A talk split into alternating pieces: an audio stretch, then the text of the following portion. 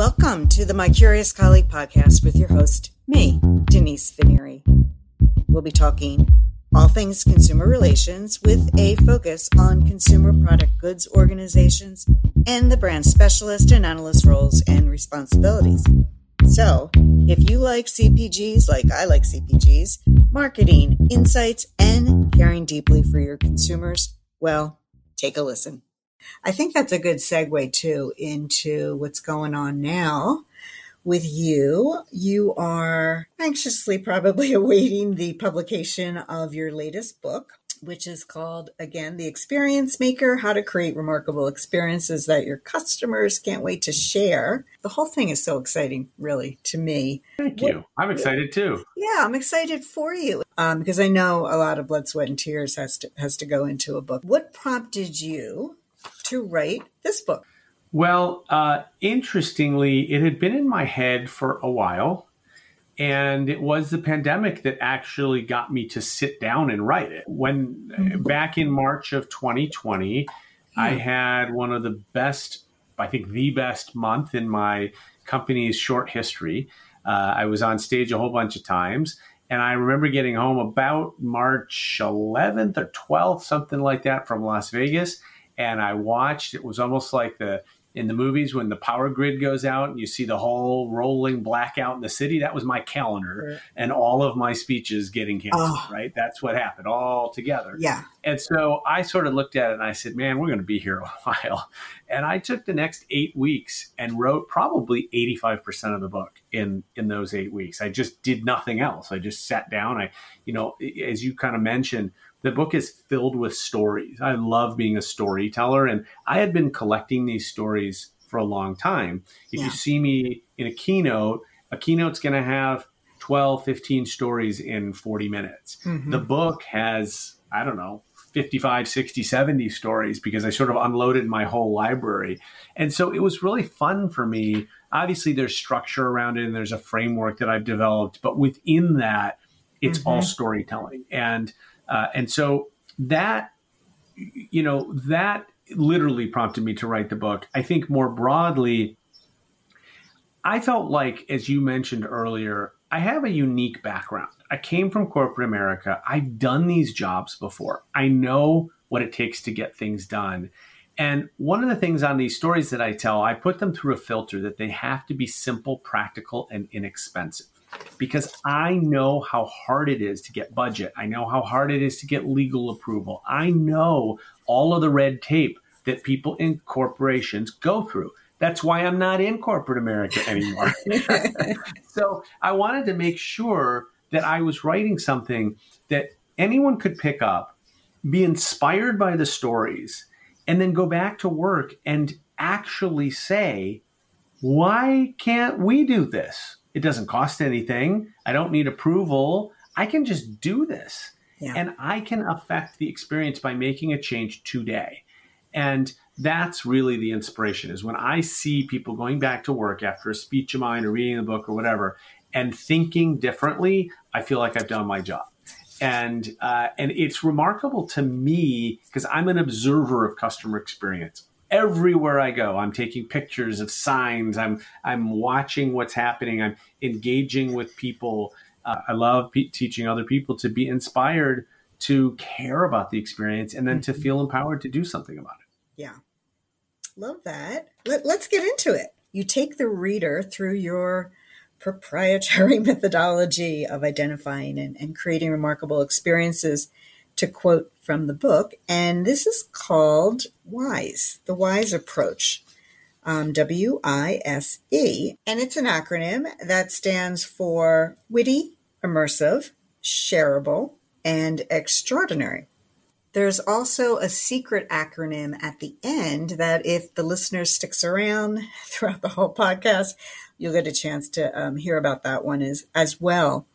So why don't we start with just sort of a high-level summary of what you mean by witty, the WISE.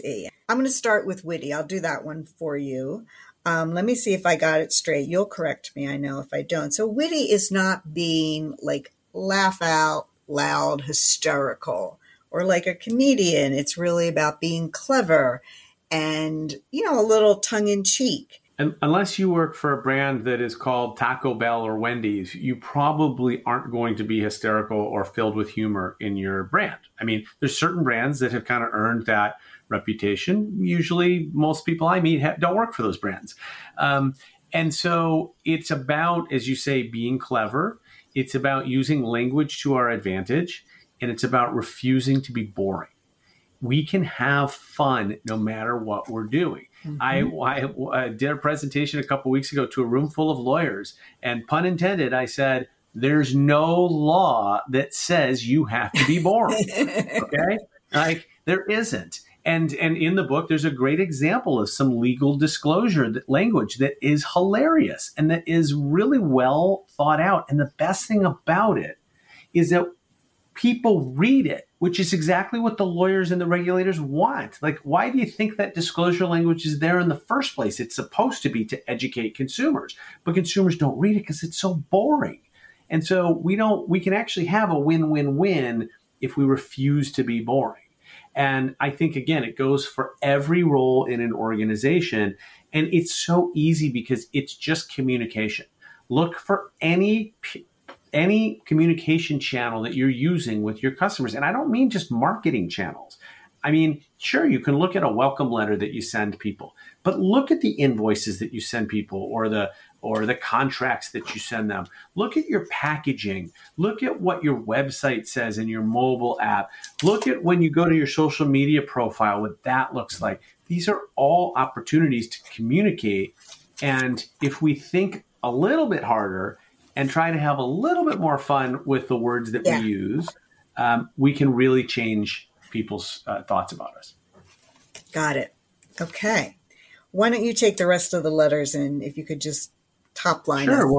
Well, WISE generally is meant to make you wise to customer experience. And these are four elements to creating experiences that people want to talk about. You don't have to use all four. And it's really hard to use all four at once, but they're stackable. So the more of them you use, the more likely you are to create a remarkable experience, or literally worthy of remark, worthy of discussion. So we talked about W, which is witty. I is immersive, which is really about feeling the experience in your bones, having some emotion based on it.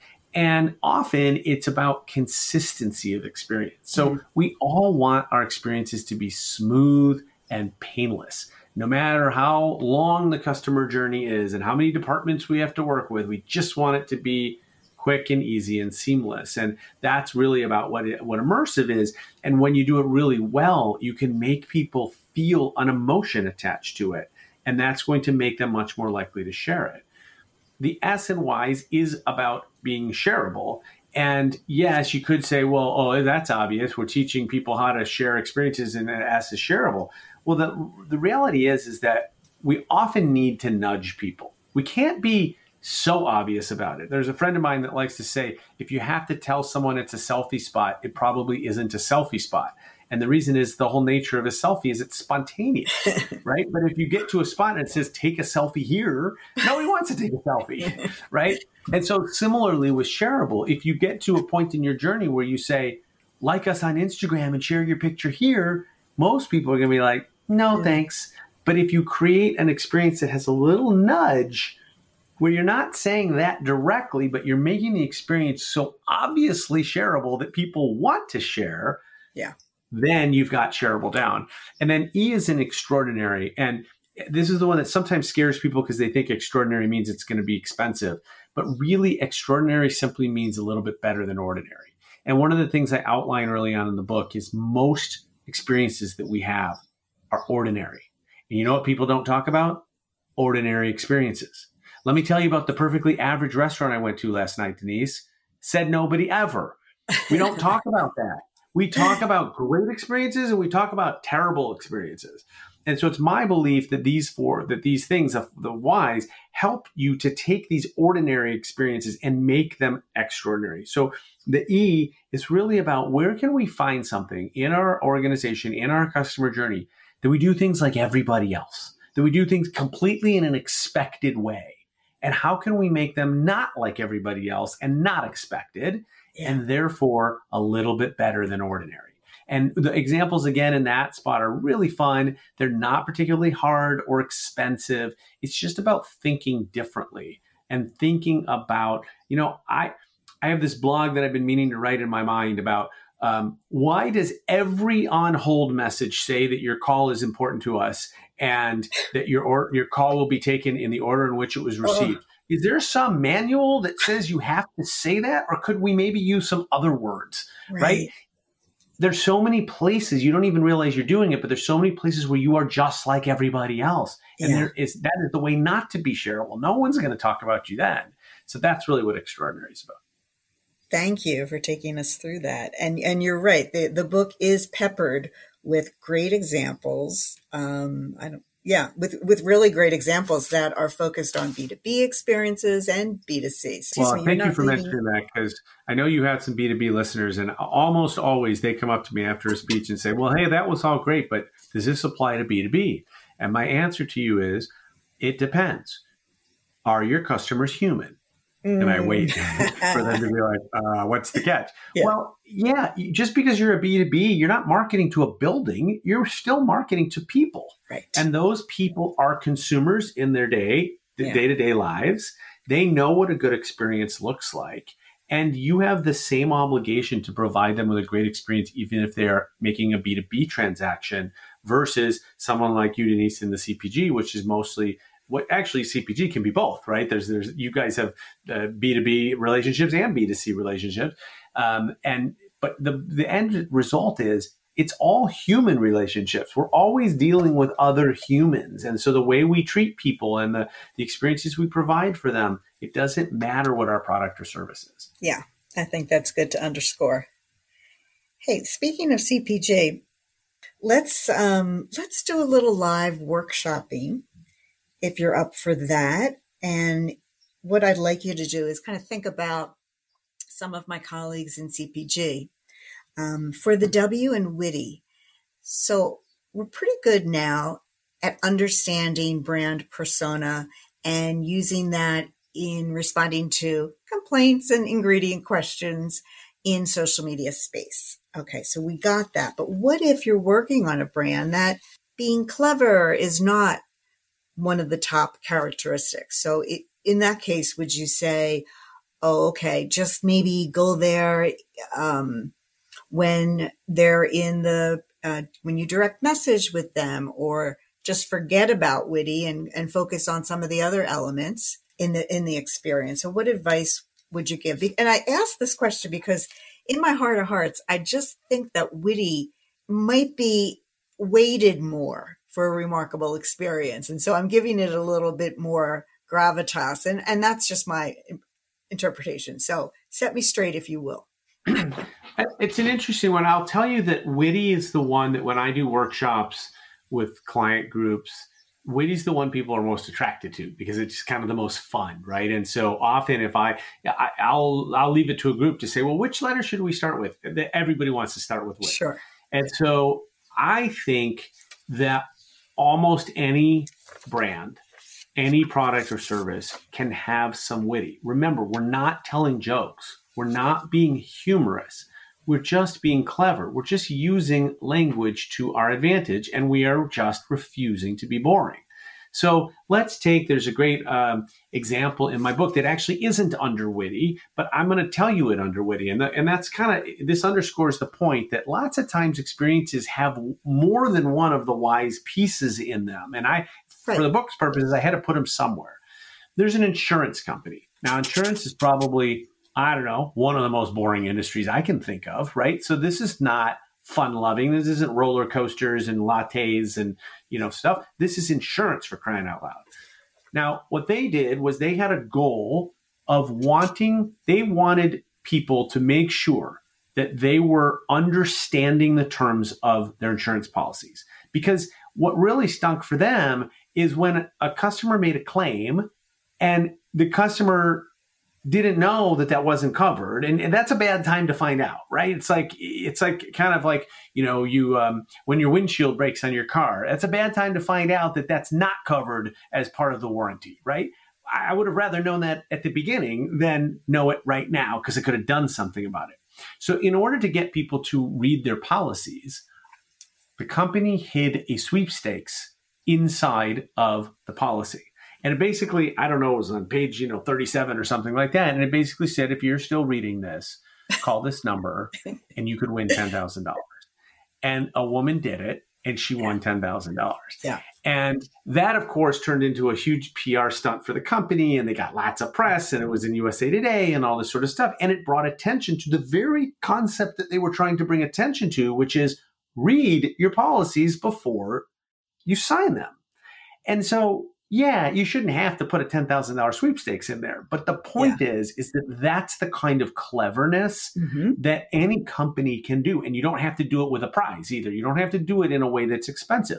There's some, I love looking at signage, but you told me to keep a CPG. So let's talk about CPG. Packaging is a great place, right? There are, I don't know if you've seen this, but now that we're getting so much stuff shipped in the mail, you look at the boxes that they come in, and the box is printed on both sides. Now, once you're printing on both sides, you can do more printing, and it doesn't cost you any more money, right? So first, people started printing on the bottom of the box, and there's sometimes some clever messages if you happen to get down there, whatever. Well, then somebody realized, well, how about when people break apart the box to recycle it? What if we hit a message under the flap, And so then it's like, wow, this is like fun. It's like a surprise and all that. And by the way, who cares what the product is, right? It doesn't matter. It really doesn't matter. It's just that you decided to take and have some fun with the packaging. And so there are opportunities for this all over the place. Plus, the products that you think are the least fun are probably the ones you could have the most fun with if you really were willing to. I'm thinking about a brand like Preparation H. Like, I would love to go work on Witty with Preparation H, right? We could have a ton of fun there. And so it's just about this willingness to say, wait a second, was it written that we've got to be boring and dull and like everybody else? Why can't we do something different? And I think what you'll find is in the examples in the book, again, because they went through this filter of simple, practical, and inexpensive, it's like some of them are like, man, why didn't I think of that? And the answer is, steal it. You could think of it. You can do it yourself, right? You do it with your own brand, but you can do it too. Just because somebody figured out to put a message under the flap in a box doesn't mean you can't put a message in a flap. I wouldn't put the same message, but I put your message. And that's really what I'm talking about. And so it's, I get it. I get that, that CPG, there's regulations, there's, where you're distributing, the grocery stores and the pharmacies and all that, there's shelf space issues. There's all these things that you have to pay attention to. And I get it. I'm not telling you to not pay attention to any of that. But I also think there's opportunity in any of those places to just, sometimes witty is just a little wink, wink. It's not meant to be hilarious, but it's like, if you're in on the joke, you feel like you're closer to the brand. I know something. It's like, I'll give you a perfect example of this. Has anybody ever pointed out to you that the FedEx logo has an arrow in it? You're welcome. Okay? If you haven't noticed this, you're not going to ever be able to unnotice it now when you see the FedEx logo. Well, cool. And there's a story behind that arrow that is in their logo, right? Cool. That's being witty, in my opinion. It's not funny. It's not. Yeah. It's not hilarious. But it's a means of showing some personality, and I think any brand can show personality if they want to. Even in social media space. Social media is a great place to show personality. Right. I mean, I think there's lots of brands that show personality in social media and nowhere else. And I'm suggesting, do it. If you're willing to do it in social media, do it somewhere else. Yeah. And be willing to, because obviously only a portion of your customers are ever on social media, let alone engaging with you in social media. And so let's put it this way. It's a great place to practice being witty. Right. And then if you hit on something, maybe you start rolling it into your product or packaging or your customer service scripts. We talked so much about customer service. We script half of what they say, but why is it so boring?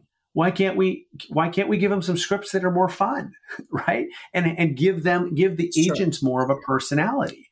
A great example there, Discover Card that I worked at, all of their agents are in the United States. And so the agents would answer the phone, "Hi, this is Dan from Chicago." And what would happen 80% of the time is the first words out of the customer's mouth would be something about Chicago. "Oh, I just visited last year with my niece and nephew," or, "Oh, how's the weather in Chicago? It must be super cold," or, "I've always wanted to go to Chicago." Interesting. Either way, it created a relationship from the very first part of the call just by saying, "Dan from Chicago," right? And so wasn't hard, wasn't expensive, et cetera. Okay. Thank you for that, Dan from Chicago. Let's workshop one more because we want to get towards the rest of these, and that is the I for immersive. Now here's the game we're going to play. You work in consumer relations team in the CPG industry in the leadership role, right? So you have a little bit more influence over how things are done. And so you want to really embrace this notion of immersive. And I think you talked about you really want to feel the experience. It has to be consistent. So, what are some ways to create and execute this I for immersive? Yeah. So here I would really focus on as much personalization as possible. And I'll give you an example. I work with... I have a banking account and I have an insurance company or whatever. And every time I fill out a legal form, I have to fill out my legal name, which is Daniel. Nobody calls me Daniel except my mother when she's mad at me. So I don't want to be called Daniel. It just happens to be my legal name. Now, how refreshing would it be if I called customer service and they knew to call me Dan because they know that that's what I like to be called, right? Instead, what happens is usually the opposite. Almost always they're going to call me Daniel, or worse, what if somebody goes by their middle name and so they go first initial middle name? Oh, right. What if I went by D. Mark Gingis, right? Yeah. They'll call me Mark, or they'll call me D, initial D. They'll think that D is a name, whatever. And it's like we all know, we've all seen the research about how psychologically hearing your name is like one of the most pleasing things. And so why don't consumer relations teams take the time and maybe even ask every customer, "What would you like me to call you?" Maybe you're more formal and you prefer if I refer to you as Mr. Gingis. When someone says Mr. Gingis to me, I look behind me thinking my dad's there, right? But everybody's different. And so let's start there with let's personalize it based on what do you want to be called? And you should only have to ask that question once, of course, because once that question's answered, you put it in your CRM, every channel knows, and you don't ever have to ask it again. Right. There's a story that I tell, it's too long to tell here, but there's a story I tell in the book about Chewy.com, the online pet supplies company. And one of the things that Chewy does so well is they ask people, "What's the name of your pets?" Now, granted, they're a pets company, so I understand. But the way they use that is awesome. I get an email that says, "Is it time to refill Oma's food dish? Is it time to reorder Powder's medicine?" And they use my pet's names, right? Right. I got a birthday card for my dog from Chewy, addressed to my dog, right? That is amazing. Now, I ask you, let's say you're not in the pet supplies business. Is it absolutely impossible that you too know the name of your customer's dog? I mean, we know how people are attached to their pets. We know that is a great way to get them emotionally attached is to start talking about their pets. Sure. So why not, even if you're a candy bar company, know the name of your customer's pets? Again, I'm making this up almost to be a little bit like out there intentionally, but the point is and what's funny is in the last year and a half when we've all been on Zoom, you know what's happened? We've all gotten to know each other's pets because our pets are all around, because dogs are barking and my cat's jumping up on the table, and we've gotten to know each other's kids and all these things. Yep. It's made us actually get to know each other better than we ever have before. Now take that and empower your customer service agents to establish that same kind of connection. And when you collect that information on customers, put it in your CRM and use it down the road. But I'm thinking also, let's think about, say, the topic of a particular phone call. And so I'm going to reference a product, but we're not talking about any specific CPG company. But let's say that I call a particular CPG company. And I talk about, in the conversation, I have a question about, and then talk about my love for Kit Kats. Mm-hmm. Again, I just picked some company out there, right? Right. Well, I called about Kit Kat. And so probably somewhere somebody writes down that Dan's call was about Kit Kat, right? Right. But one of the things we know now is Dan's a fan of Kit Kat. Yeah. Right?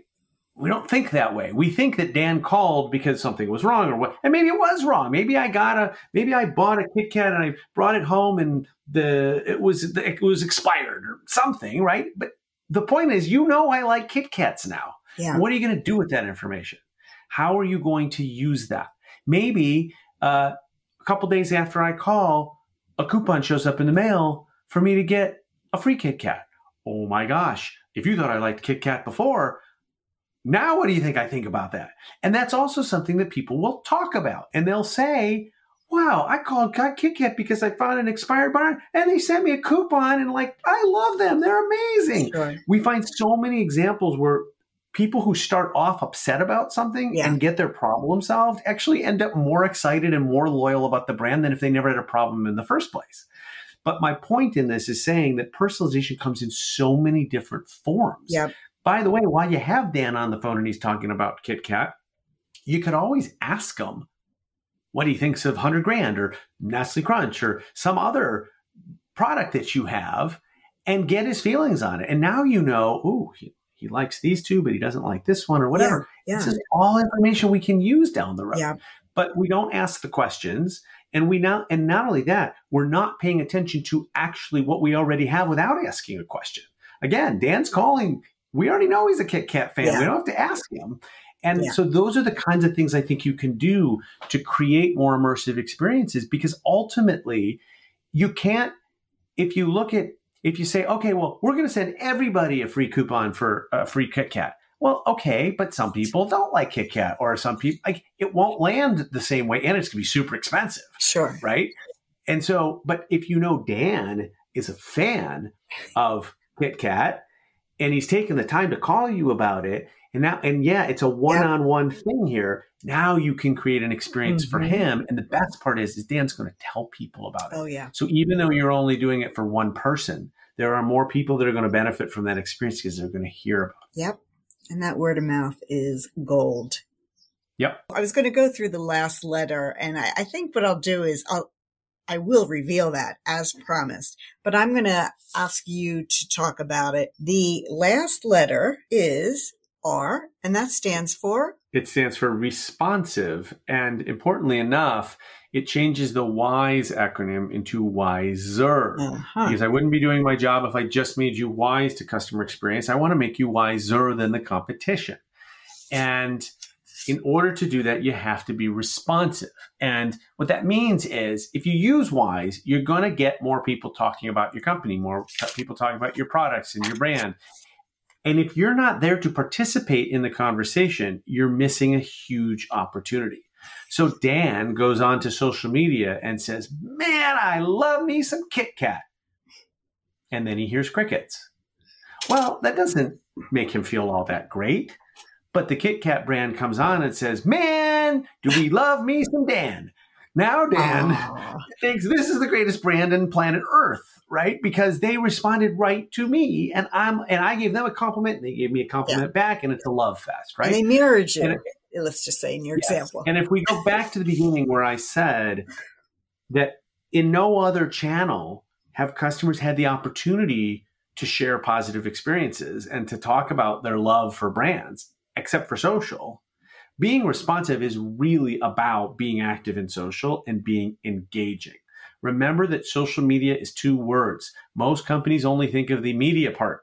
That is part of it, but it is also social. Mm-hmm. And being social, being with your customers and engaging with them. We know especially millennials and Gen Zs, they just want a relationship with the brands that they spend money with. It's really important to them. And I think as Gen Xers and others started seeing those millennials have a lot of fun with brands, we're like, yeah, we want in too. And now the expectation is that companies respond back and have a relationship back, that it's two ways. And in the book, I give lots of examples of companies that respond to compliments, but also ones that do such a great job of responding to complaints that they turn brand detractors into brand advocates. And that is really where the secret sauce is, because too many companies are afraid of complaints. I think complaints are a huge, huge opportunity, and the ones that embrace it often make loyal customers out of it. Being responsive makes you wiser than the competition. Love that. All right. Well, I will refer everybody to page 105 because there's a great little checklist there on how to become better at being responsive. There's 4 points there. In fact, the book is peppered with a lot of these types of checklists. So you're just going to have to go out and buy the book. The book is available now for pre-order, and it will be officially published, like we had said, in mid-September. Thank you, for taking the time during this busy time of year for you before the launch. I really appreciate it. Thanks. My pleasure. If you've learned even a kernel of an idea or was inspired by this episode, please consider rating and reviewing the podcast on Apple Podcasts. Be sure to share out the hashtag CPGCX, because CPGCX really and truly rocks. You have been listening to the My Curious Colleague podcast with Denise Finnery. Thank you for your time.